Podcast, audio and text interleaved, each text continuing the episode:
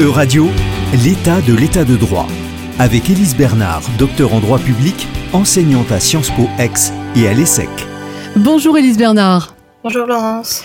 L'état de droit, c'est la hiérarchie de normes, c'est donc l'importance que l'on donne à un droit par rapport à un autre, mais cela varie selon les circonstances. C'est ce qui se passe avec la réglementation du Green Deal et des agriculteurs européens? Oui, comme souvent, Laurence, euh, oui et non. Alors pourquoi le oui? Là, cet hiver 2024, on recule sur le Green Deal pour favoriser la PAC?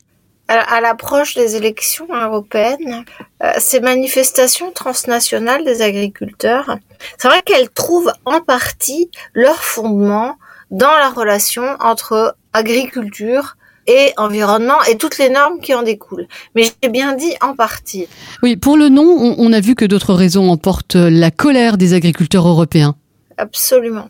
Il y a la fin des primes diesel décidées par le gouvernement allemand, consécutive à la réduction de son budget, on en a parlé.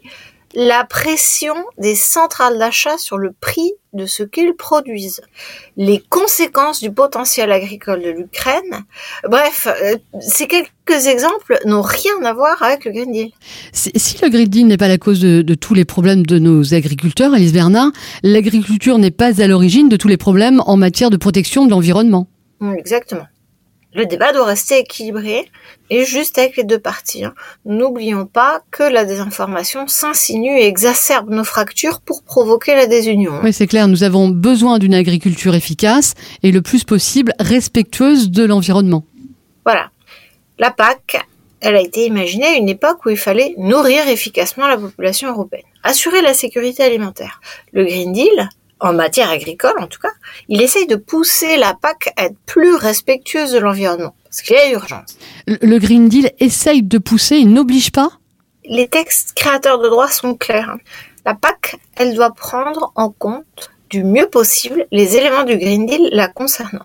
Ça signifie que chaque plan stratégique national que chaque État membre présente à la Commission se voit suggérer des améliorations pour mieux respecter le Green Deal. Pas de sanction de la part de la Commission en cas de non-respect de cette demande d'amélioration alors? Non.